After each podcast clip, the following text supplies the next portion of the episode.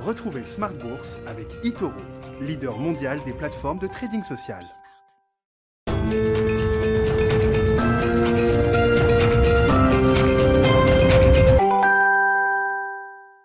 Et c'est reparti pour Smart Bourse, votre double dose quotidienne de marché en direct sur Bismart chaque jour à la mi-journée 12h30 13h et le soir la grande édition, le grand digest de l'information économique, financière et boursière pendant une heure à partir de 18h30 au sommaire ce soir une clôture juste positive pour le CAC 40, vous aurez le détail dans un instant avec Nicolas Pagnès depuis la salle de marché de Bourse Direct, le CAC qui rate de peu une clôture à 6300 points, c'est un niveau qu'on a franchi au cours de, de cette séance, des marchés actions relativement calmes. Alors qu'on peut observer quelques mouvements sur les marchés obligataires ou encore sur les devises. La réunion de la BCE se tiendra ce jeudi. L'euro a franchi aujourd'hui la barre de 1,20$. Rien d'extraordinaire, hein. c'est un niveau qu'on connaissait encore euh, début mars, euh, fin février. Mais effectivement, ça montre peut-être un regain d'appétit pour euh, la zone euro. C'est peut-être le sens de la remontée de l'euro alors que le, dollar a plutôt tendance à, à baisser. Les taux longs américains se détendent également de manière spectaculaire depuis le début du mois d'avril une détente qui a euh, ramené le 10 ans américain autour de 1,55, 1,60%. On est dans cette zone actuellement contre plus de 1,75 fin mars. Voilà, donc des micro-mouvements, mais qu'on scrute à la loupe. La BCE, je le disais, tiendra sa réunion euh, ce jeudi. Assez peu d'attente pour cette réunion. Hein. Ça reste une question de communication avant tout aujourd'hui pour les banquiers de la, de la zone euro. Et puis sur le plan de la microéconomie, beaucoup de publications attendues cette semaine et c'est une saison de publication qui va monter encore en puissance au cours des prochaines semaines. Notons du côté de la consommation de base, les bons chiffres de Coca-Cola. Oui, Coca fait partie de la consommation euh, habituelle, de la consommation de base. Le groupe a battu les attentes pour euh, ces chiffres du, premier trimestre, avec 6% de croissance organique, notamment pour ses ventes trimestrielles, dopées par la réouverture des, restaurants, des cinémas, des lieux de loisirs où on consomme le, Coca-Cola et les autres produits du, euh, groupe. En termes de volume, les ventes de Coca ont retrouvé leur niveau pré-pandémie. Euh, Coca qui se refuse pour autant à réviser à la hausse ses perspectives 2021 en raison d'incertitudes persistantes sur le front sanitaire. On aura l'occasion d'y revenir avec nos invités de Planète Marché dans un instant. Et puis dans le dernier quart d'heure de Smart Bourse ce soir, le quart d'heure thématique, chaque soir à partir de 19h15, on s'intéressera à la valorisation des marchés avec le PE de Schiller, une manière de regarder la valorisation des marchés ajustée du cycle. C'est un ratio très utilisé encore aujourd'hui par les investisseurs et on en parlera avec les équipes d'Ociam qui seront euh, avec nous par téléphone donc dans le dernier quart d'heure de Smart Bourse.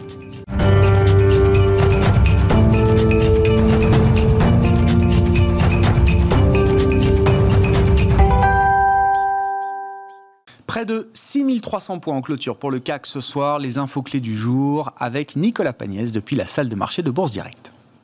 Clôture dans le vert ce soir pour le CAC 40. L'indice parisien gagne 0,15% à 6296 points. Dans le vert depuis euh, ce matin, avec même une partie de la séance au-dessus des 6300 points. Le CAC 40 a ensuite perdu une partie de son avance à l'ouverture de Wall Street, où les principaux indices américains ont ouvert dans le rouge. Une tendance que les experts analysent comme une pause après les records de vendredi et avant la publication de pas moins de 82 résultats trimestriels cette semaine, rien que pour les entreprises du Dow Jones ou du S&P 500. Coca-Cola a d'ailleurs euh, déjà commencé et annonce un chiffre d'affaires de 9 milliards de dollars en progression de 5% sur le premier trimestre 2021. Un résultat au-dessus des attentes grâce notamment à la réouverture euh, des restaurants ou encore des cinémas en Asie. À Paris, il semblerait que la perspective de publication de résultats trimestriels invite au contraire à l'optimisme, voire à l'anticipation de bonnes surprises. Parmi les valeurs dont les résultats sont attendus cette semaine, Worldline, Vinci, Atos, Carrefour ou encore Danone progressent toutes ce soir. Kering, dont les résultats seront publiés demain, rompt avec le léger recul des valeurs du luxe à Paris suite aux progressions de la semaine dernière et va même chercher encore près de 1% euh, ce soir. Autant de progressions qui montrent une attente forte des investisseurs sur ces résultats trimestriels. Donc, à en croire UBS euh, d'ailleurs, le consensus sur les bénéfices serait trop bas en Europe et devrait être révisé à la hausse. Selon la banque, toujours, le bénéfice par action des, euh, des actions européennes donc pourrait progresser de 50% en 2021 contre 37% selon le consensus actuellement. Aux États-Unis, le cabinet Earning Scout estime euh, pour le moment de son côté que sur les 34 entreprises du S&P 500 qui ont déjà publié leurs résultats, 88% euh, ont dépassé les attentes du marché. Une tendance qui permet d'ailleurs euh, au consensus d'analystes de revoir leurs prévisions à la hausse, là où de nombreux analystes attendaient une croissance de 24,5% des profits des entreprises du S&P 500 au premier trimestre. Elle passe à présent à une anticipation d'une progression de 30% donc des profits de ces entreprises. Du côté des valeurs, justement, mais à Paris, donc euh, à présent, Forestia annonce des ventes en hausse de plus de 12% au premier trimestre 2021. Des ventes tirées par la Chine où elles ont dépassé les ventes du premier trimestre 2019, donc avant euh, la, la, pandémie. L'équipe Menti Automobile anticipe par ailleurs des ventes d'au moins 16,5 milliards d'euros et une marge opérationnelle de 7% environ en ligne avec ses objectifs pour 2021. Les objectifs de plus long terme de l'entreprise sont également maintenus avec un chiffre d'affaires de 24,5 milliards d'euros en 2025 cette fois-ci. Et du côté des valeurs, donc à suivre à Paris toujours, Air France annonce de son côté viser une nouvelle recapitalisation cette année avec pour objectif de réduire sa dette et de renforcer son bilan. Air France qui espère également que la demande en, demande en trafic aérien se redresse dans le courant de l'année. Son PDG estime d'ailleurs que la compagnie aérienne pourra opérer euh, à 50% de ses capacités dès cet été, même s'il espère que la campagne vaccinale permette une activité plus soutenue. Au-delà des résultats d'entreprise ou des actualités sur euh, les valeurs, on note que selon une étude réalisée par Janus Anderson, la dette mondiale a augmenté d'un peu plus de 17% en 2020 face à la crise Covid, ce qui représente un peu, moins de 15% du PIB mondial, soit 9300 milliards de dollars. Et on finit avec euh, l'agenda de la journée de demain. Demain, les investisseurs euh, scruteront donc de près les publications de Atos, de Danone ou encore de Kering qui marqueront le début des 12 publication de résultats trimestriels prévus euh, cette semaine pour les entreprises du CAC 40. À noter que parmi euh, les publications euh, d'entreprises ne faisant pas partie de l'indice parisien, M6 publiera également ses comptes du premier trimestre alors que le groupe de médias intéresse de nombreux repreneurs. Aux États-Unis, l'actualité sera également centrée sur les entreprises, on en parlait tout à l'heure, et ce seront Manpower, Netflix ou encore Philippe Morris qui publieront également leurs résultats trimestriels. Nicolas Pagnès en fil rouge avec nous tout au long de la journée sur Bismart depuis la salle de marché de Bourse Direct.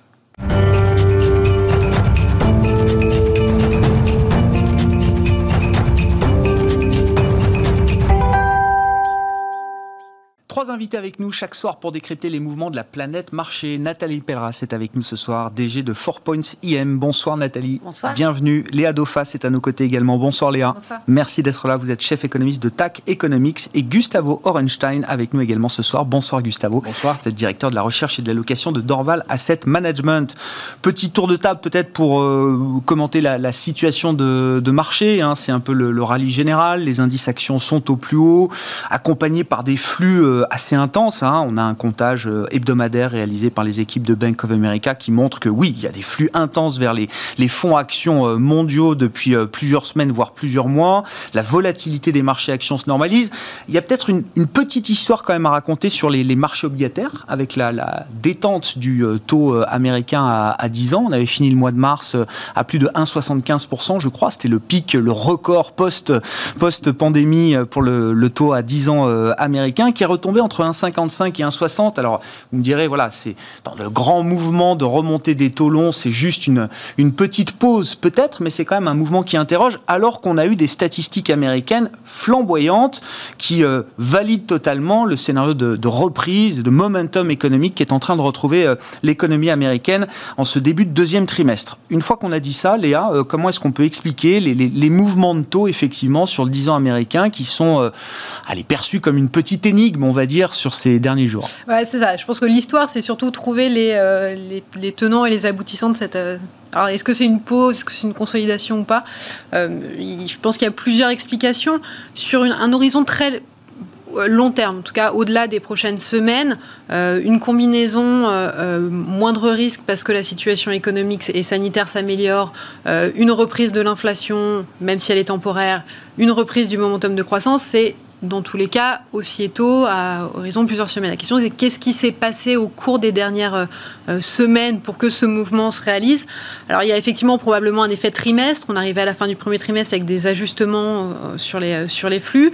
Il y a aussi probablement. Alors, je mets beaucoup de probablement, mais c'est vrai que c'est plus une énigme qu'une histoire. la, question, est-ce qu'il n'y a pas eu trop de euh, c'est vrai qu'on a connu le premier trimestre avec la question euh, est-ce que l'Amérique est en surchauffe? Est-ce que l'inflation est un problème? Euh, Est-ce que le plan Biden va faire exploser la croissance en vol? On voit bien d'ailleurs sur les dernières semaines, le chiffre d'inflation qui est ressorti en fait légèrement au-dessus des attentes n'a pas bouleversé les marchés. Les chiffres de vente au détail spectaculaires n'ont pas bouleversé les marchés non plus. Il y a peut-être aussi une absorption euh, de, cette, euh, de ces phénomènes-là. On, s'habitue finalement à ces chiffres euh, spectaculaires, intenses, qui sont le miroir évidemment de, ce qui s'est passé l'an dernier, mais dans l'autre sens. Bah, en tout cas, on, absorbe l'information. c'est vrai qu'on on est sur des histoires très mouvantes, on a encore beaucoup d'incertitudes, où est-ce qu'on en est, mais en tout cas, on, a on sort, il y a encore quelques mois, on avait encore la découverte du vaccin et on se posait même la question, donc il y a peut-être aussi une histoire d'absorption. et puis, il y, a, le dernier point, il y a aussi un essoufflement. nous, on regarde sur du très court terme l'indicateur du prix des cuivre sur le prix de l'or. Euh, donc le prix du cuivre est un peu euh, la forme de reprise. Est-ce que, est que les matières premières se reprennent Comment reprend le commerce mondial? Euh, Et puis l'or sur la question inversion risque, c'est un indicateur qui plafonne en fait depuis quelques semaines, hein, assez en adéquation en fait avec l'ajustement sur les taux américains, ce qui, ce qui me fait dire qu'il y a une partie de cette histoire qui est aussi un peu une histoire d'absorption, mais il y a probablement aussi d'autres phénomènes sur ce, cette stabilisation des taux ans. C'est quoi l'intérêt de ce, ratio cuivre sur or? Vous dites c'est le, le, côté cycle versus le côté refuge. Le, ouais, exactement. Donc c'est un ratio qui a quoi? Beaucoup monté, on va dire, euh, ces, euh, ces derniers mois? Qui a été en fait euh, en amont de la hausse des taux 10 ans qu'on a vu. c'est un indicateur qui a repris en fait au cours du milieu de l'année dernière, quand justement on a tout cet effet reprise de la Chine, rôle moteur dans les échanges, dans le commerce. et c'est un indicateur qui a été en fait assez décorrélé du taux 10 ans pendant, euh, on va dire, sur le, Q3 de l'année dernière, qui nous faisait dire, nous, qu'il y avait un peu un potentiel de hausse sur le taux 10 ans.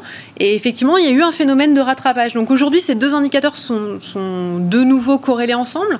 Euh, donc, qui fait aussi dire que le potentiel très fort qu'on a connu en début d'année sur le taux 10 ans, c'est pas forcément quelque chose qui va se reproduire. On va pas avoir euh, plus de 100 BP qui vont se, mettre en place en quelques, en quelques mois. Mais en tout cas, c'est un, un bon proxy si on essaie d'avoir une approche un peu plus moyen terme et plus macro de ce mhm. phénomène-là, c'est un indicateur qui est pas mal à suivre. Donc si ce ratio euh, cuivre-or s'est stabilisé ces derniers jours, c'est pas, euh, c'est pas euh, comment dire, complètement illégitime que maintenant le taux à 10 ans américain se, se détende un petit peu. C'est cohérent. Après, où est-ce que ça va aller? C'est pas un indicateur de prédictif. prédictif. je comprends. Par contre, c'est assez cohérent. Et puis c'est un peu dans toute la logique. Les reprises s'enchaînent entre les zones. Hum, hum. on a un peu cette, cette question aujourd'hui autour des marchés actions. Est-ce que c'est surévalué ou pas? Donc ce contexte un peu pose euh, se voit bien dans cet indicateur et du coup dans les taux 10 ans. À la croisée des chemins. euh, Gustavo, comment vous analysez effectivement alors cette petite histoire sur, euh, sur les taux? Est-ce qu'il y a des éléments euh, d'analyse complémentaires qu'on peut, qu'on peut apporter? Est-ce que c'est juste une pause? Tout le monde avait en tête l'objectif de 2% autour pour le 10 ans américain. Est-ce que ça reste quelque chose de, de crédible là pour les mois qui viennent? Oui, alors il ne faut pas surinterpréter, ça a été il ne faut pas surinterpréter un mouvement. Euh, je, pense que c'est les, les, six derniers mois pour le marché obligataire. c'est un des pires six, six mois euh, depuis très très très longtemps. Hein. C'est quand même une, énorme claque. Si vous étiez long de taux long américain euh, sur les six derniers mois, vous, faisiez une performance négative très très violente. Passer de 0,50 à 1,75, c'est ça le américain. Et, comme et vu que les taux sont bas au départ, c'est quasiment des zéro coupons, sensibilité maximum. Donc vraiment, c'est, ça a été assez, assez, assez difficile. Donc c'est, enfin, qu'il y ait une pause, je ne pense pas que ça soit soit euh, extrêmement choquant. Après, ça participe peut-être aussi d'une, effectivement d'un moment où on change un petit peu de phase sur les marchés malgré tout. C'est-à-dire qu'une grande partie euh, des anticipations sont, ont été faites.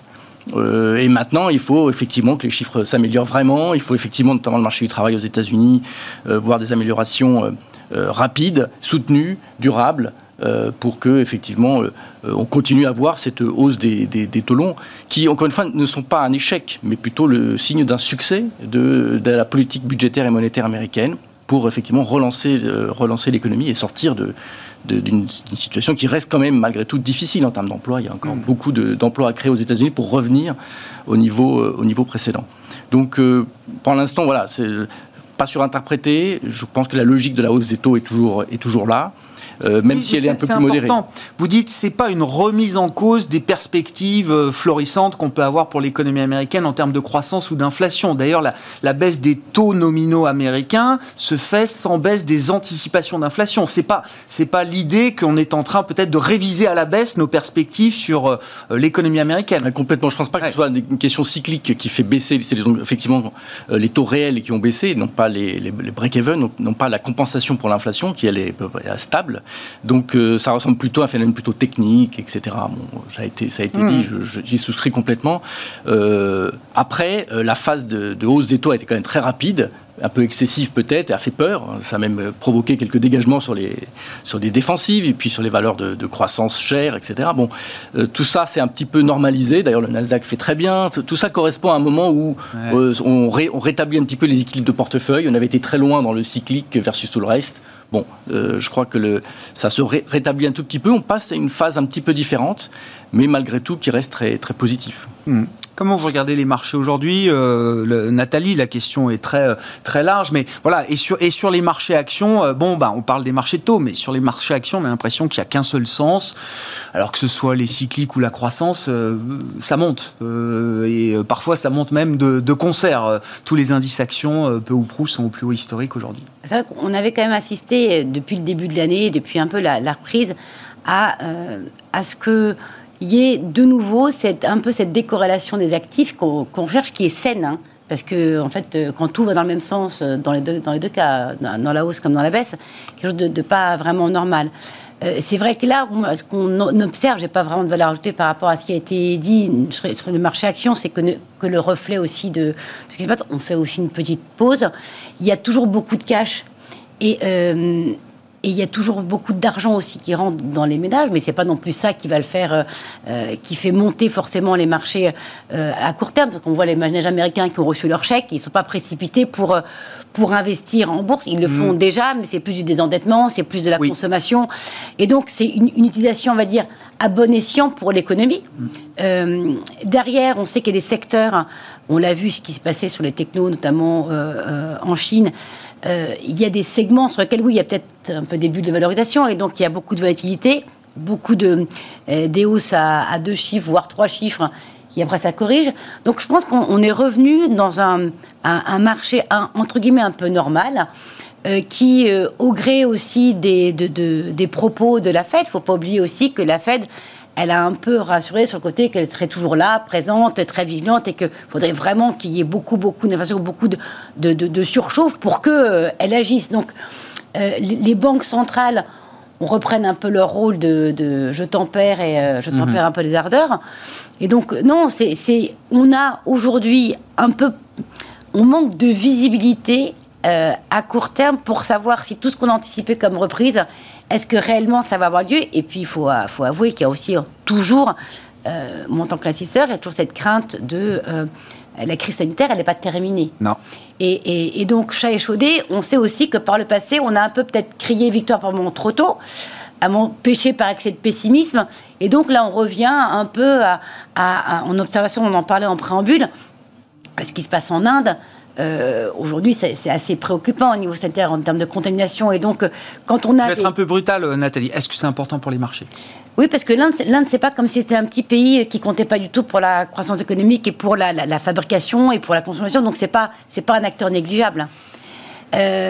donc, et, et, après, ça aussi, il y a toujours repose la question de se dire est-ce que on n'a pas la réponse, bien sûr. Tout le monde craint euh, aujourd'hui il faut dire ben, s'il y a ce, cet autre variant typiquement mm, mm. brésilien, on sait globalement euh, Pfizer ça couvre contre le sud-africain, mais le brésilien, non vraiment. Donc il y a cette crainte de se dire on ne peut pas non plus avoir crié victoire et, euh, et acheter le marché comme si comme si en fait euh, rien ne s'était passé. Après avoir anticipé la sortie de crise sanitaire, on est en train juste de, s'arrêter 30 secondes et de regarder, de faire un état des lieux et de voir si on a eu raison d'aller euh, bah, jusqu'à anticiper une sortie de crise sanitaire ah. euh, clean pour tout le monde. Bah, on a, par moment, on a quand même récemment, on a quand même eu raison. Globalement, les niveaux de production des croissances de PIB sont revenus dans certaines zones. Nous, en Europe, on n'y est pas encore, hein. mais au-dessus de ce que c'était en fait avant, avant la crise. Alors mhm. oui, il y, y, a logique quand il y a des banques centrales et des budgets qui, et les États qui mettent autant d'argent, encore heureux qu'on soit revenu à un niveau, on va dire, euh, supérieur à ce que c'était avant. Donc il y a des justifications. Mais la fragilité reste de mise, et puis on est aussi sur un, un, un, marché qui a besoin euh, tout, tout, tout, simplement de, faire une pause. C'était précédemment dit. Il y a eu un, une, forte hausse sur les taux en, six mois. Sur les marchés actions, euh, que ce soit cyclique, défensive, euh, croissance, même s'il y a eu des rotations, les, les, les performances sont assez phénoménales c'est très difficile de trouver des, des marchés ou des, des, segments euh, négatifs depuis le début de l'année. Et, et, et, on n'est que à, à, même pas trois mois. Même pas du parcours, oui, de l'année, oui. Donc, euh, Donc il faut non, raison garder. Vous dites oui, s'inquiéter voilà, parce que, que le marché monte plus. Après, bah, le, la performance qu'on a depuis six mois, ouais. c'est quand même un peu aberrant. On ne sait pas trop vraiment ce qui va se passer à court terme, mais je pense qu'en termes de marché, on a au, au Code 3 une mine très très inquiète non plus. Donc on n'est pas dans on n'est pas dans cette espèce d'excès de pessimisme, mais c'est logique que, que, le marché euh, que le marché souffle quoi. C'est sain que le marché. Est-ce que les, les, la, la, la, la, période de publication d'entreprise euh, peut amener des, des réponses à, euh, aux questions que vous soulevez, par exemple euh, sur peut-être les incertitudes de court terme? Est-ce que le discours des managements, alors c'est trop tôt sans doute pour faire ne serait-ce qu'un premier bilan des publications, mais est-ce qu'on attend des managements qu'ils arrivent qu'ils arrivent à nous dire voilà 2021 comment ça va être pour mon activité, pour mon business alors, euh, pour tous, ça va être un exercice assez difficile quand même, parce que ce qu'on voit dans les chiffres, euh, les chiffres de vente de, grands du luxe comme LVMH ou autres, ce n'est ça nous apprend rien en fait. On n'est pas surpris, on ne peut pas se dire, on voit des, ventes qui explosent en Chine, qui explosent aux États-Unis, en Europe, euh, ça baisse. Bah oui, parce que nous en Europe, il faut se souvenir qu'on a commencé à être touché que plus vraiment au mois de mars, donc on avait bien consommé en janvier-février. Donc, donc, en fait, ce que, ce que nous apprennent les chiffres, il n'y a pas de surprise. En revanche, les, les entreprises, c'est pas est-ce qu'ils seront capables de donner de la guidance, c'est est-ce qu'ils ont la chance dans un, dans un, secteur sur lequel mmh. il est possible de faire des prévisions. Euh, et, et, là, encore une fois, quand vous êtes dans des secteurs très cycliques, euh, ben vous avez aussi beaucoup de, de, de challenges dans l'industrie. Euh, on en parle avant, il y a les enjeux euh, environnementaux. Et donc, non seulement les segments aéronautiques et autres, ils sont confrontés à une crise, pour l'instant, ils n'en sont pas encore sortis. Euh, on ne revoyage pas.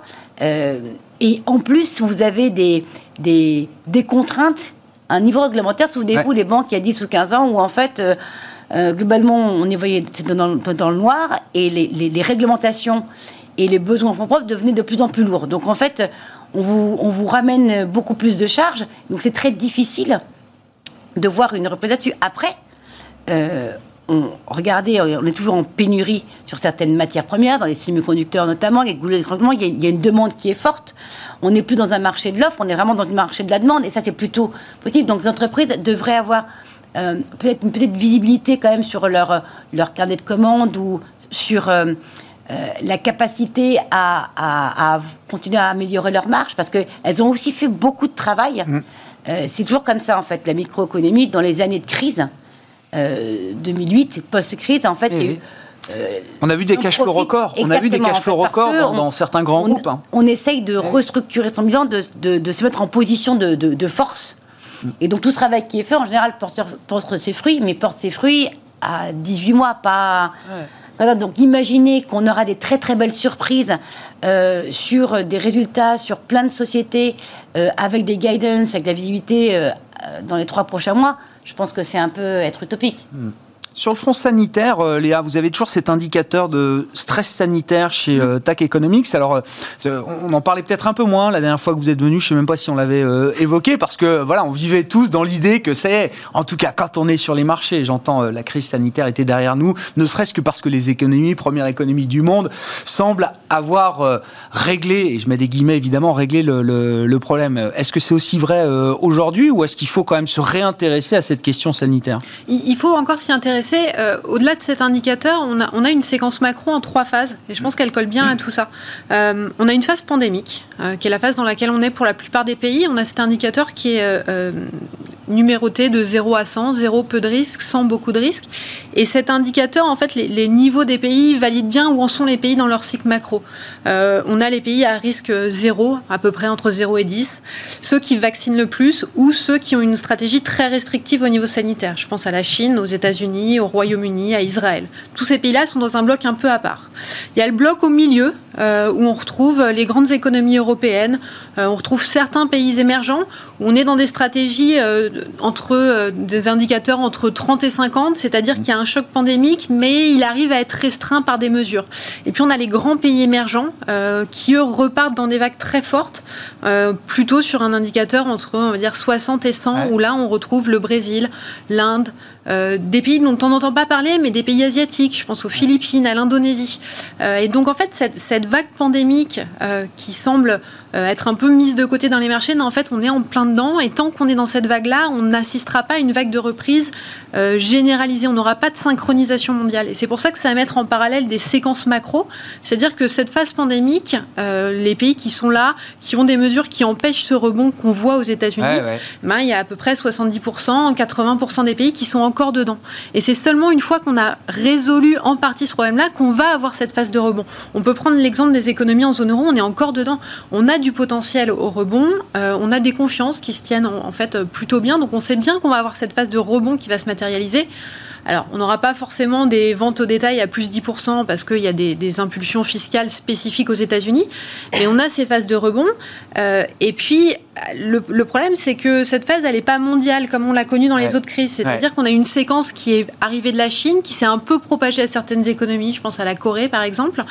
Ensuite, cette phase, bah, la Chine, elle, est déjà dans la phase d'après. La Chine ajuste. Et puis les États-Unis prennent un peu le relais. Euh, et puis une fois que le choc Biden sera passé, cet effet euh, très impulsion, confiance, hein, c'est ça, le choc de confiance qui vient après la crise Exactement, on, désépargne, on consomme. Ben là, l'Europe va prendre le relais, mais on n'aura pas un effet combiné relance de toutes les économies. Ça va suivre les unes après les autres. Ah, euh, et puis petit à petit, on va rentrer dans la troisième phase, donc pandémie, confiance avec ce rebond, la phase d'ajustement. Et celle-là, en fait, la Chine est déjà dedans aujourd'hui. C'est-à-dire que passer le rebond, passer. Alors, je, mets bien sûr de côté toutes ces histoires de variants. On n'est pas épidémiologiste, donc on met ces hypothèses un peu de côté. Euh, mais passer ces phases de rebond, bah, la Chine, on voit déjà qu'elle ajuste. Elle, elle, gère, elle, cherche à assainir son système, elle cherche à contenir les défauts, elle cherche à euh, relancer un peu la consommation.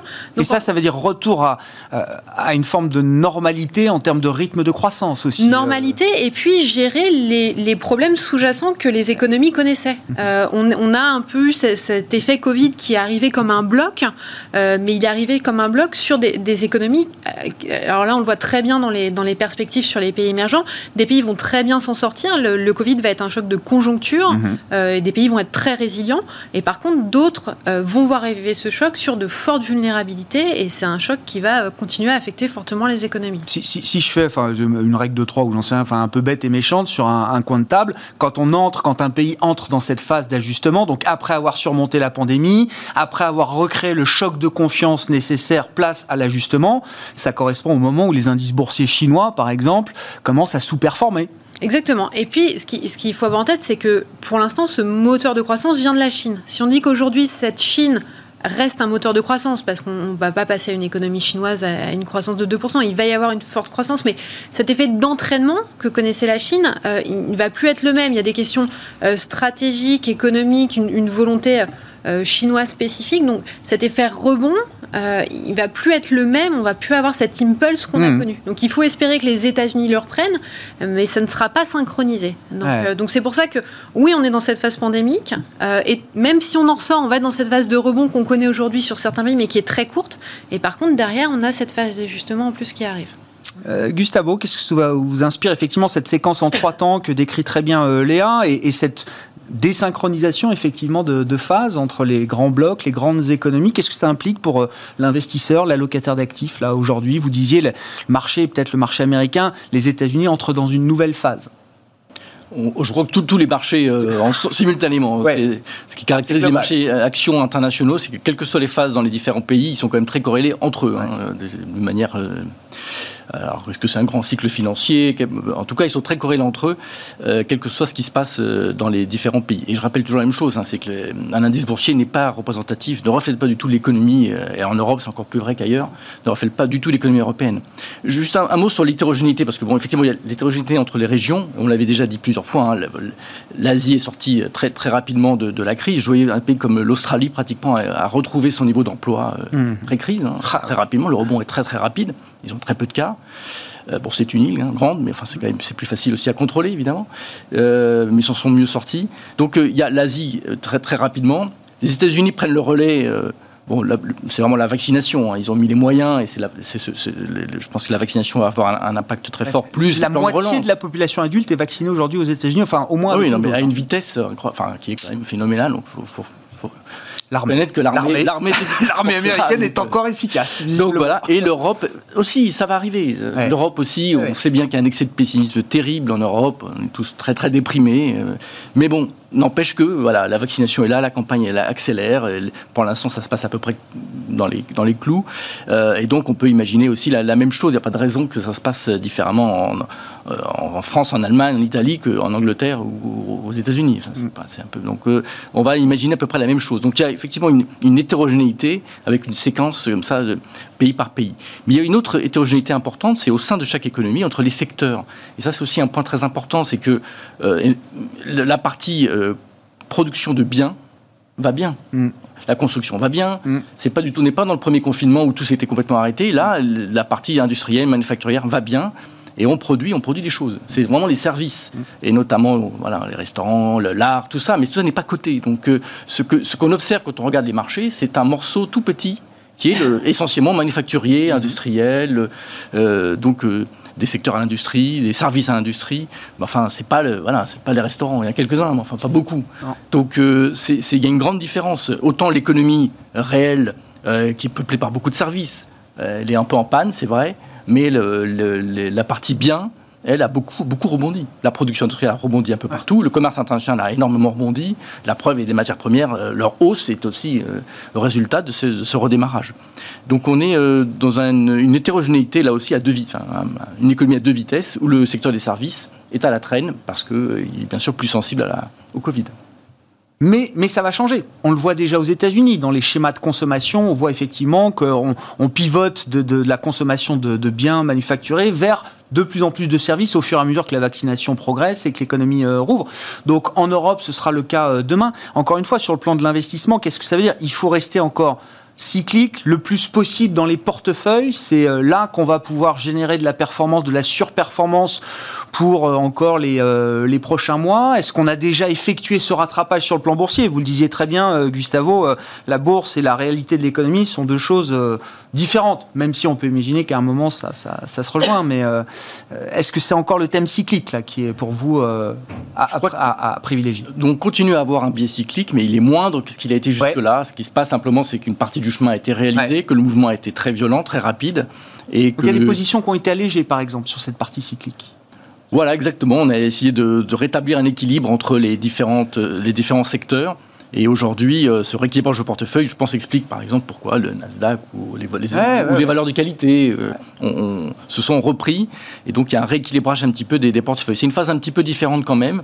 Et cette idée que tout uniquement cyclique, et c'est vraiment complètement monomaniaque, côté cyclique, un petit peu moins, même si encore une fois, ce que nous avons devant nous, c'est quand même une reprise cyclique très forte. Hmm. Et on en est aspiré par cet effet-là. Et non seulement il y a la réouverture, mais il y a des plans de relance. Aux États-Unis, c'est quelque chose qui va quand même durer. Et en Europe aussi. En Europe aussi, avec ses difficultés, c'est tout ce que on connaît, la, difficulté du plan de relance européen, mais n'empêche que voilà, c'est quand même la logique de quelque chose qui va durer, qui va s'infuser et qui va prendre plusieurs trimestres. Là, j'ai pas juste deux trimestres, ça va prendre un peu plus de plus de temps.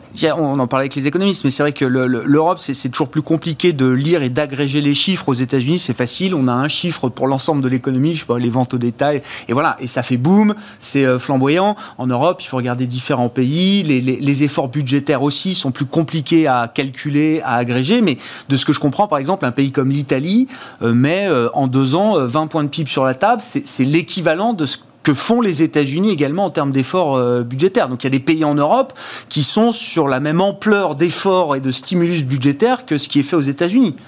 Je, ne dis pas de bêtises. Hein, l'effort, est très important. Simplement, effectivement, il est différent. Pour se remonter un peu le moral. Pour se remonter un peu, un peu le moral. mais on, enfin, c'est, un peu la nature de cette construction. Il y a toujours, tout le monde doute tout le temps et, et les choses se font pas aussi rapidement et, et, fortement que ça se fait aux États-Unis. Aux États-Unis, tous les investisseurs étaient un peu choqués par le, on appelle le run for growth, c'est-à-dire que tout d'un coup, euh, c'est tout le monde, Yellen, Powell, et tout le monde y va à fond. Il faut faire big, etc. Voilà. Going big, disait euh, Janet Yellen. donc voilà, c'est là le, la différence. En Europe, il n'y a pas ce type de vocabulaire. On a un vocabulaire un peu différent, un peu européen. C'est toujours un peu plus un peu plus mou, mais il a lieu quand même. Il a lieu quand même ne, jamais négliger tout le, capital politique qui est investi à travers l'euro. C'est ce que rappelait euh, Mario Draghi quand il était président de la Banque Centrale Européenne, notamment euh, à destination des investisseurs non résidents. Hein. Évidemment, si vous êtes macroéconomiste, ça fait longtemps que vous avez enterré l'euro. Mais il n'y a pas que la macroéconomie, il y a la politique et c'est important dans la, dans la zone euro. Nathalie Pelleras, en termes de, stratégie de marché, stratégie d'investissement, alors euh, vous êtes voilà, directrice de la gestion chez, chez Four Points, vous, sélectionnez aussi des fonds et je trouve que cette activité-là, elle est, très intéressante. Qu'est-ce qui marche euh, Qu'est-ce qui marche en ce moment Et qu'est-ce que vous avez envie de, sélectionner, d'avoir comme stratégie là pour le compte de, vos clients? Euh, Est-ce qu'on joue encore le cycle? Est-ce qu'il faut des stratégies beaucoup plus équilibrées? Alors déjà, pour préciser, dans nos, fonds actions, on a un, biais assez, euh, quelque part, value dans le sens business model établi qu'on arrive à valoriser et on achète avec un prix qu'un target price. Donc, c'est vrai que ces rotations, en mm. fait, vers, euh, vers les cycliques, euh, alors les cycliques ne font pas la grosse partie des portefeuilles, mais en tout cas, il y a une présence euh, dessus, aussi des biens de conso. et donc ça, c'est un bien, en fait, qui est un peu gardé dans le portefeuille parce que dans ces fonds actions-là, c'est vraiment le process qui, qui prévaut. Et ça ne veut pas dire pour autant que vous n'allez pas acheter euh, euh, des valeurs sur lesquelles vous avez de la croissance dans votre business et dans vos marges. Euh, donc, on peut avoir des valeurs comme Rekit, dernièrement, qui, qui, entre un portefeuille. Donc, c'est pas c'est pas la, vieille économie contre une nouvelle économie. Après, nous, surtout l'activité de multigestion, c'est vrai qu'on est en train, là, aujourd'hui, beaucoup plus de, de rééquilibrer et de faire une pause. parce que, de la même façon qu'on fait avec des actions, nous, on le fait avec des fonds. Euh, des fonds actions, des fonds taux. Euh. Mais qui ont des thèmes, des stratégies, des exactement, couleurs. Exactement, en fait. Et, c'est vrai que on avait été, si je fais en trois phases, euh, il faut jamais hésiter en tant que gérant. J'étais gérant action, en tant que gérant action ou en tant que multigérant. Euh, moi, j'ai jamais hésité à vendre quand ça baisse ou à acheter quand, acheter quand ça monte. Il ne faut pas toujours le principe de dire ah, j'achète, je moyenne, ou ça monte, je vends. et, et c'est vrai que sur mars, on avait commencé à racheter un peu trop tôt, et sur mars, il y a un an, euh, on a rendu les portefeuilles le plus défensif possible, mais malgré ça, euh, en fait, euh, et, pourquoi En sortant vraiment ce qui était très cyclique ou très exposé au cycle. Donc, mhm. tout ce qui était small cap, tout ce qui était aussi très gestion, gestion value. Et le but n'était pas d'aller à fond sur des valeurs Covid, mais c'était d'avoir du cash. Hmm que tout était corrélé à ce moment-là. Donc, vous ne pouvez pas mettre du refus sur du taux. Même l'or baissait, oui, tout baissait. Ouais, et puis, et puis en plus, voilà, vous ne savez pas du tout où vous allez être demain, donc quand on ne sait pas où on va, on se met en cash, on attend. Et, c'est vrai que la phase, en fait, la, découverte du vaccin fin d'année euh, a, a, vraiment redonné, on a redonné à, ce moment-là, on a augmenté nos expositions actions. Mhm. Euh, beaucoup avec euh, des thématiques cycliques mhm. parce que on était sous-exposé totalement dessus, et mais sans pour autant euh, vendre tout ce qui était Covid parce que euh, pour nous, la, hausse qu'on a eue euh, sur, les taux, qui a fait qu'on a eu beaucoup de valeurs de croissance qui ont baissé en relatif, en valeur. Mais pourquoi elles ont baissé? Pas parce que en fait leur activité se portait mal, pas parce que leur marge baissait, juste parce que les taux, le dénominateur montait.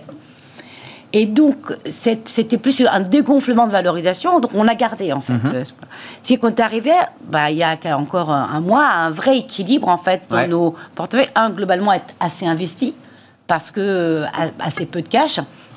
Et, euh, et la grosse différence par rapport au portefeuille d'il y a un an, c'est beaucoup plus sur des stratégies euh, actions, beaucoup moins sur des stratégies et crédits de fait, parce que pour pas être confronté au risque de taux, parce que aujourd'hui, ben en fait, vous avez cette capacité de rendement en dividende, vous l'avez aussi sur les actions. Donc en fait, la, la, décorrélation ou ce petit surplus, cette différence qu'on peut avoir sur les fonds taux, on l'avait beaucoup moins. Mhm. Je mets de côté euh, les fonds un peu euh, qui, qui, peuvent aller sur euh, tout type d'opportunités, qui peuvent être en sensibilité négative ou autre. on fait du simple. Et donc aujourd'hui, l'exposition qu'on a euh, on a autant des expositions sur des, des, gestions de, croissance, beaucoup, c'est vrai, on avait fait beaucoup de fonds thématiques, euh, notamment sur les thématiques environnement, mmh. mais pas dans le sens environnement, on veut jouer l'environnement, mais vraiment pour jouer euh, qu'est-ce qui pouvait bénéficier euh, quels allaient être les premiers secteurs qui allaient bénéficier des plans Biden avant Ouais. qu'ils soient élus. Ouais, ouais. Et donc, et toutes ces thématiques, alors il n'y a pas forcément que l'environnement, il y a tout ce qui est infrastructure, Mmh. Euh, tout ce qui était immobilier, construction aussi, en fait, tous ces segments-là qui avaient au, au moins l'avantage de, de, cocher plusieurs cases. Ouais. De cocher la case environnementale, cocher la case infrastructure, cyclique, visibilité. Donc, en fait, ça, ça répondait beaucoup. Alors, il y a eu beaucoup de, de performances. Ben oui, euh, c'est ça. fait. La question, c'est et maintenant, est-ce que tout ça est encore valable ou est-ce que déjà euh, beaucoup a été intégré euh, dans les prix de ces stratégies, de ces secteurs, de ces Alors, thématiques? c'est- vrai qu'on va avoir tendance à, à peut-être euh, prendre une partie de nos bénéfices sur les, les traits purs qui ont beaucoup de biais sectoriels. Et donc forcément, ce ne sont pas magiciens. Ça vaut des, des- des- des équipes de gérants et d'analystes fabuleux. Il y a un moment donné où, euh, euh, quand ils ont tout déjà bien anticipé, Ouais. demain le relais. Pour des thématiques beaucoup plus larges, euh, je vais prendre un, un- un exemple parlant. Quand on parle circu- d'économie circulaire, Oui.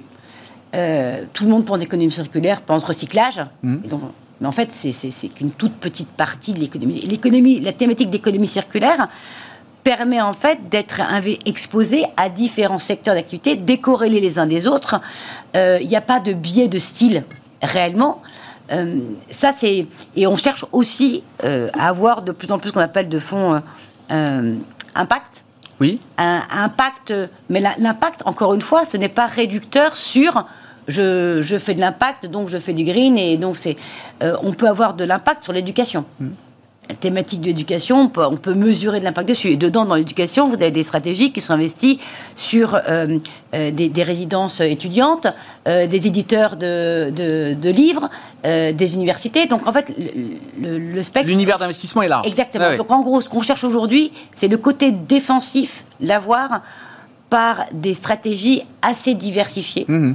Et puis après, pour répondre à la, la partie exposition, euh, nos expositions euh, risques, actions, on les a ramenées entre 60 et 80, alors qu'elles étaient plutôt au-delà de 80 D'accord, encore il y a, d'accord. il y a- Ouais, il y a ouais, deux non, mais mois, c'est- parce voilà. que Ben oui, Ouais, parce que ça a beaucoup monté. et puis parce que oui, voilà, c'est le- exactement, et que et peut-être que le risque reward à court terme, à court terme, J'entends. est plus euh, enclin pour une pause. Ouais, ouais. Bon, l'espérance, effectivement, de, de rendement à court terme, de performance à court terme est peut-être déjà euh, bien entamée. Il nous reste quelques minutes. Je voulais juste qu'on dise un mot, enfin, euh, des cryptos, euh, sans être forcément crypto spécifique, mais il y a eu un petit coup de stress sur les cryptos ce week-end.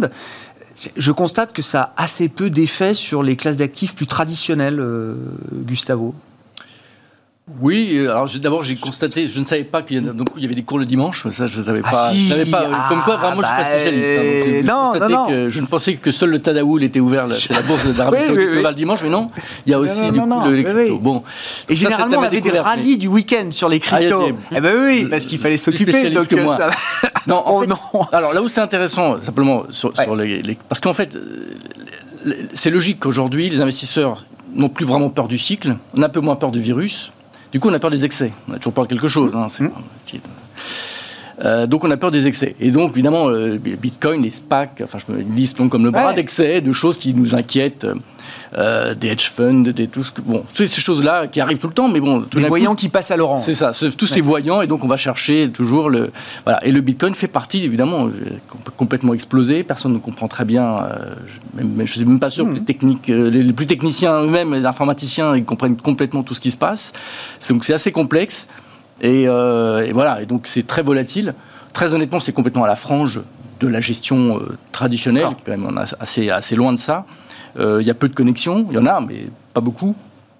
Il n'y a pas de raison qu'en soi, c'est beaucoup d'impact. En revanche, fait partie des signaux comme ça, des signaux faibles que tout le monde regarde. Ouais, ouais. Effectivement, si le Bitcoin commence à s'effondrer littéralement, ça va faire la une des journaux et on en parlera un petit peu. Est-ce que c'est quelque chose qui est de nature à enfin, poser un problème systémique? Je ne crois pas. Non, mais on le valide aujourd'hui avec une baisse de 15% du Bitcoin ce week-end. Ça baisse encore un petit peu aujourd'hui, sans effet effectivement sur les marchés actions traditionnels. Enfin, c'est d'autant plus important que maintenant ça pèse quand même plus de 2000 milliards ce marché des crypto actifs. Euh, Léa, je ne sais pas si vous avez un commentaire pour euh, conclure là-dessus. euh. Je pense que c'est la même chose que Gao. On voit bien, c'est c'est dans toute ce- cette optique où même nous, on se pose la question est-ce que le marché est survalorisé sur certains Ouais. blocs? On voit bien les, les histoires Archegos, les bitcoins, les SPAC. Enfin, le grid, l'appétit pour le risque, pour pas dire la cupidité extrême, est un peu, un peu présente à différents niveaux. On, a bien ces sensations. Si j'essaye de recoller ça à un truc un peu euh, macro-modèle, même, euh, du coup, euh, nous, on a des signaux sur les modèles actions au mois le mois. On continue à avoir des signaux de surperformance sur les prochains mois. Par contre, les indicateurs de détérioration passent des seuils. Alors, on a des signaux d'amélioration où ça nous dit que le marché a un mois une probabilité d'amélioration de l'ordre de 60%, mmh. qui assez significatif. Bien sûr. Par contre, euh, et c'est ce depuis euh, quelques jours, en fait, on commence à passer des seuils euh, qui disent que la probabilité de détérioration sur un niveau historique, elle est un petit peu élevée. Elle est de 25% en détérioration par rapport à 60%. Mais voilà, je, l'ajoute à tous ces signaux euh, dans, le contexte global. Encore une fois, la macro, même si elle est décorrélée au marché, reste très positive. Donc on a toujours, avec des, niveaux et des chiffrages macro qui vont être spectaculaires sur les prochains mois, c'est toujours compliqué d'avoir ces, niveaux-là, mais c'est une sorte de sentiment qu'on a en ce moment. Techniquement parlant, on faisait le point ce matin avec un analyste, on, parle de l'idée peut-être d'un essoufflement, voilà, qui ne serait pas une remise en cause de la tendance et de la dynamique haussière des marchés, mais pourquoi pas un peu d'essoufflement peut-être sur, euh, sur les marchés et les, les marchés actions euh, notamment. Euh, ça s'est peut-être vu d'ailleurs un peu aujourd'hui puisque la clôture en Europe est un peu, un peu mitigée, même si le CAC a réussi à, clôture, à clôturer légèrement positif ce soir. On s'arrêtera là. Merci à vous trois d'avoir été les invités de Planète Marché. Nathalie Pelzras, 4 Points IM, Léa Dofas, TAC Economics et Gustavo Orenstein, Dorval Asset Management étaient nos invités en plateau.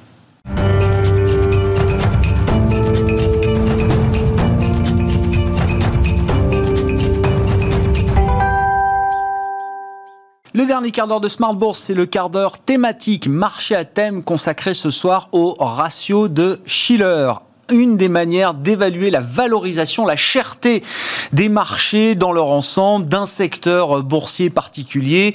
On va en parler avec Carmine Defranco qui est avec nous par téléphone, directeur de la recherche d'Ociam. Bonsoir et bienvenue euh, Carmine. Merci beaucoup d'être euh, d'être avec nous. On parle avec vous de ce ratio de Schiller parce que euh, chez Ociam, il y a une stratégie hein, sur laquelle vous êtes vous enfin une stratégie que vous proposez depuis de nombreuses années qui est fondée justement sur l'utilisation de ce, de ce ratio, cette manière de valoriser, de comprendre la valorisation des marchés. Il faut d'ailleurs expliquer ce qu'est ce ratio de Schiller euh, pour commencer, euh, Carmine. On connaît le, le, price earning, qui est la manière un peu immédiate de valoriser les marchés euh, actions. On regarde le prix d'une action, d'un secteur, d'un marché, et on le rapporte à, aux bénéfices euh, estimés ou aux bénéfices passés. Ça, c'est le, le PE traditionnel. Qu'est-ce que le PE de Schiller apporte de plus dans l'analyse qu'on peut faire des marchés, Carmine? Bonsoir, bonsoir Grégoire. Euh, tu le dis bien, c'est une, une métrique que le prix Nobel Schiller avait introduite il y a, très très longtemps, dans les années 80. Donc euh, euh, c'est assez marrant et toujours euh, intéressant de regarder un ratio financier qui, qui dure aussi longtemps dans les, dans les marchés. Mais quelque part, euh, Schiller avait essayé de, convenir avec une métrique qui permettait d'aller un peu au-delà du price earning traditionnel, puisqu'on sait très bien que le price earning traditionnel, euh, c'est très utile pour valoriser un peu des marchés, des secteurs, des actions, mais il a un, biais très fort par rapport aux derniers résultats. Donc les bonnes années, on a des ratios euh, euh très bons, et puis les mauvaises années, c'est des ratios très volatiles. Donc c'est une métrique très volatile.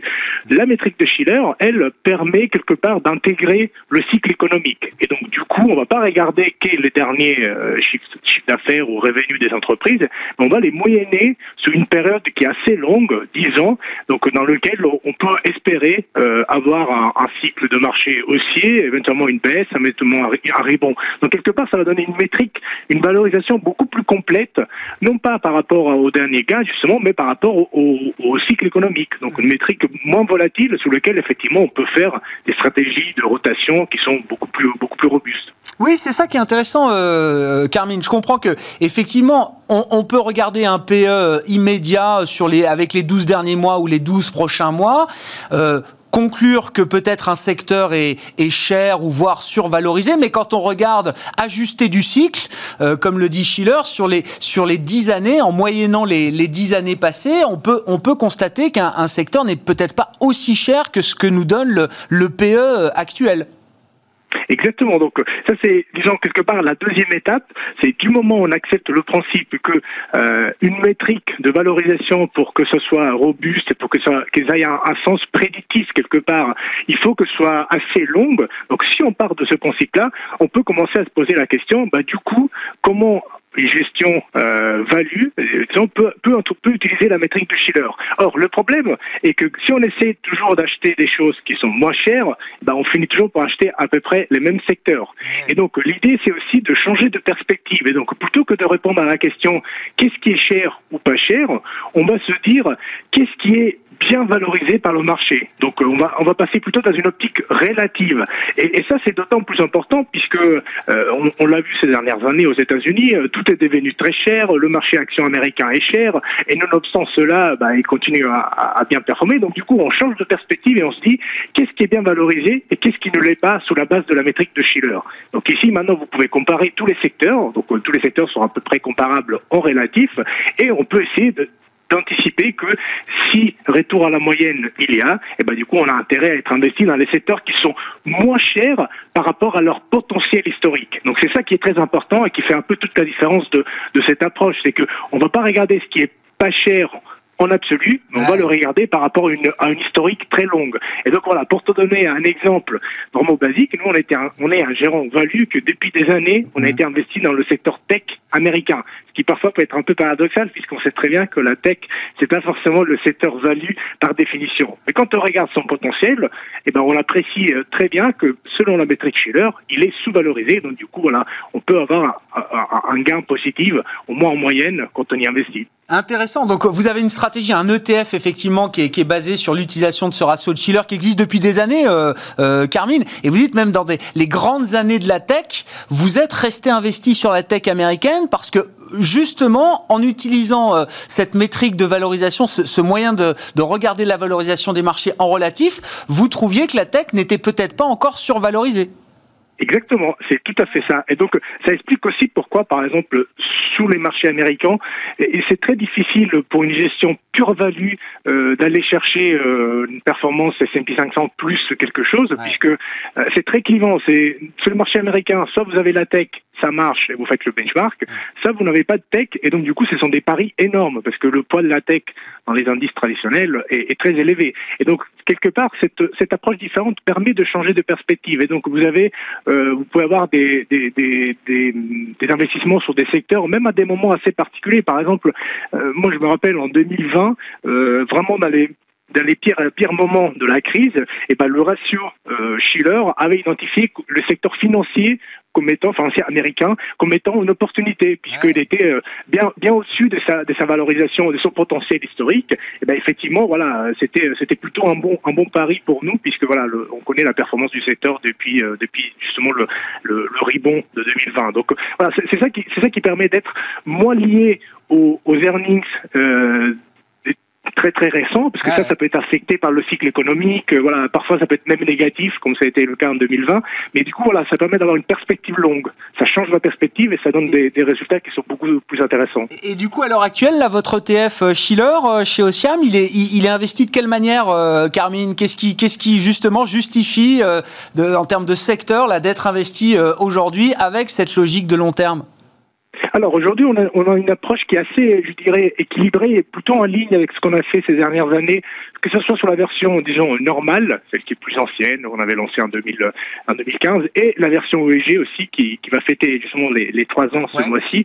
Et donc on est sur une 50% du portefeuille sur euh, des secteurs euh, euh technologiques et euh, la, les communication services, donc tous tout les nouveaux Google et Facebook. Donc c'est une partie plutôt cyclique, plutôt technologique, à perspective long terme. Et puis on, on, est encore investi sur les financières, il y a encore du potentiel selon la métrique de Schiller, et, et un peu plus le défensif sur la santé. Donc vous voyez, c'est un portefeuille qui est assez diversifié, ah ouais. mais qui va chercher quand même des secteurs qui sont plus bas par rapport à leur potentiel. Euh, et puis donc la version, ça c'est la version normale, donc la version EEG, elle, va effectuer un, un stock picking à l'intérieur des secteurs, drivé exclusivement par des, par des, euh, des métriques ESG et euh, d'empreinte carbone. Oui, c'est ça. C'est-à-dire que la couche ESG vient s'appliquer aux, aux, aux, secteurs qui sont, euh, euh, qui sont définis par le, le, le modèle, et c'est là où vous faites la sélection ensuite titre par titre. Hein. Exactement, parce que puisque les métriques de Schiller, historiquement, que ce soit le, oui. le, le, ratio de Schiller traditionnel ou ceux des secteurs, ils sont appliqués au marché entier. En revanche, la version EG elle va, elle va se poser la question de, une fois que j'ai choisi un secteur, comment à l'intérieur du secteur je peux aller déterminer des entreprises que je vais investir ou que je ne veux pas investir pour des raisons très idiosyncratiques. Alors par exemple, nous on élimine euh, tout ce qui est dans l'armement controversé ou alors avec des bridges, avec les principes des Nations Unies, le tabac, le, le, le charbon thermique. Et puis ensuite l'allocation va être faite en, en essayant de, de minimiser euh, et de réduire l'empreinte carbone. Donc on attend des niveaux de 40% euh, en moyenne quels que soient les secteurs, donc que ce soit dans l'énergie, que ce soit dans la tech, que ce soit dans la financière, etc. Donc c'est ce qu'on ce appelle des approches de overlay euh, qui permettent de respecter la gestion financière, mais qui vont ajouter une dimension euh, sustainable euh, Ouais. qui est harmonieuse et complémentaire par rapport à la gestion financière. Bon. Gestion très active euh, finalement, euh, Carmine. On s'arrêtera là-dessus, mais c'est vrai qu'Ociam, on, on vous connaît pour les, les- stratégies ETF, alors euh, qui sont des stratégies smart beta. hein. Euh, Très souvent, c'est comme ça qu'on les présente, Carmine. Mais ça montre qu'on peut faire une gestion de conviction, une gestion active finalement à travers à travers des des trackers d'une certaine manière ou des paniers en tout cas. Bah, Surtout sur un marché qui est quand même compliqué comme le S&P 500, puisqu'on sait très bien que sur le long terme, euh, voilà, le S&P 500 c'est difficile à battre. Et, et donc euh, une approche différente, une approche euh, de perspective longue, euh, voilà, peut donner peut donner une, une possibilité de faire un, de faire un peu mieux, ce qui nous on a réussi à faire avec les deux ETF, que ce soit le EG et le normal, depuis qu'on a lancé. Donc c'est des, des performances en plus du S&P 500 sur un marché qui a été essentiellement drivé par les valeurs de croissance. Donc du coup, Mm. voilà, ça, même en optique de diversification, c'est un outil euh, très efficace pour nos investisseurs. Merci beaucoup Carmine. Carmine Defranco qui est avec nous par téléphone, directeur de la recherche d'Ociam dans le quart d'heure thématique de Smart Bourse ce soir. On se retrouve demain en direct à 12h30 sur Bismart.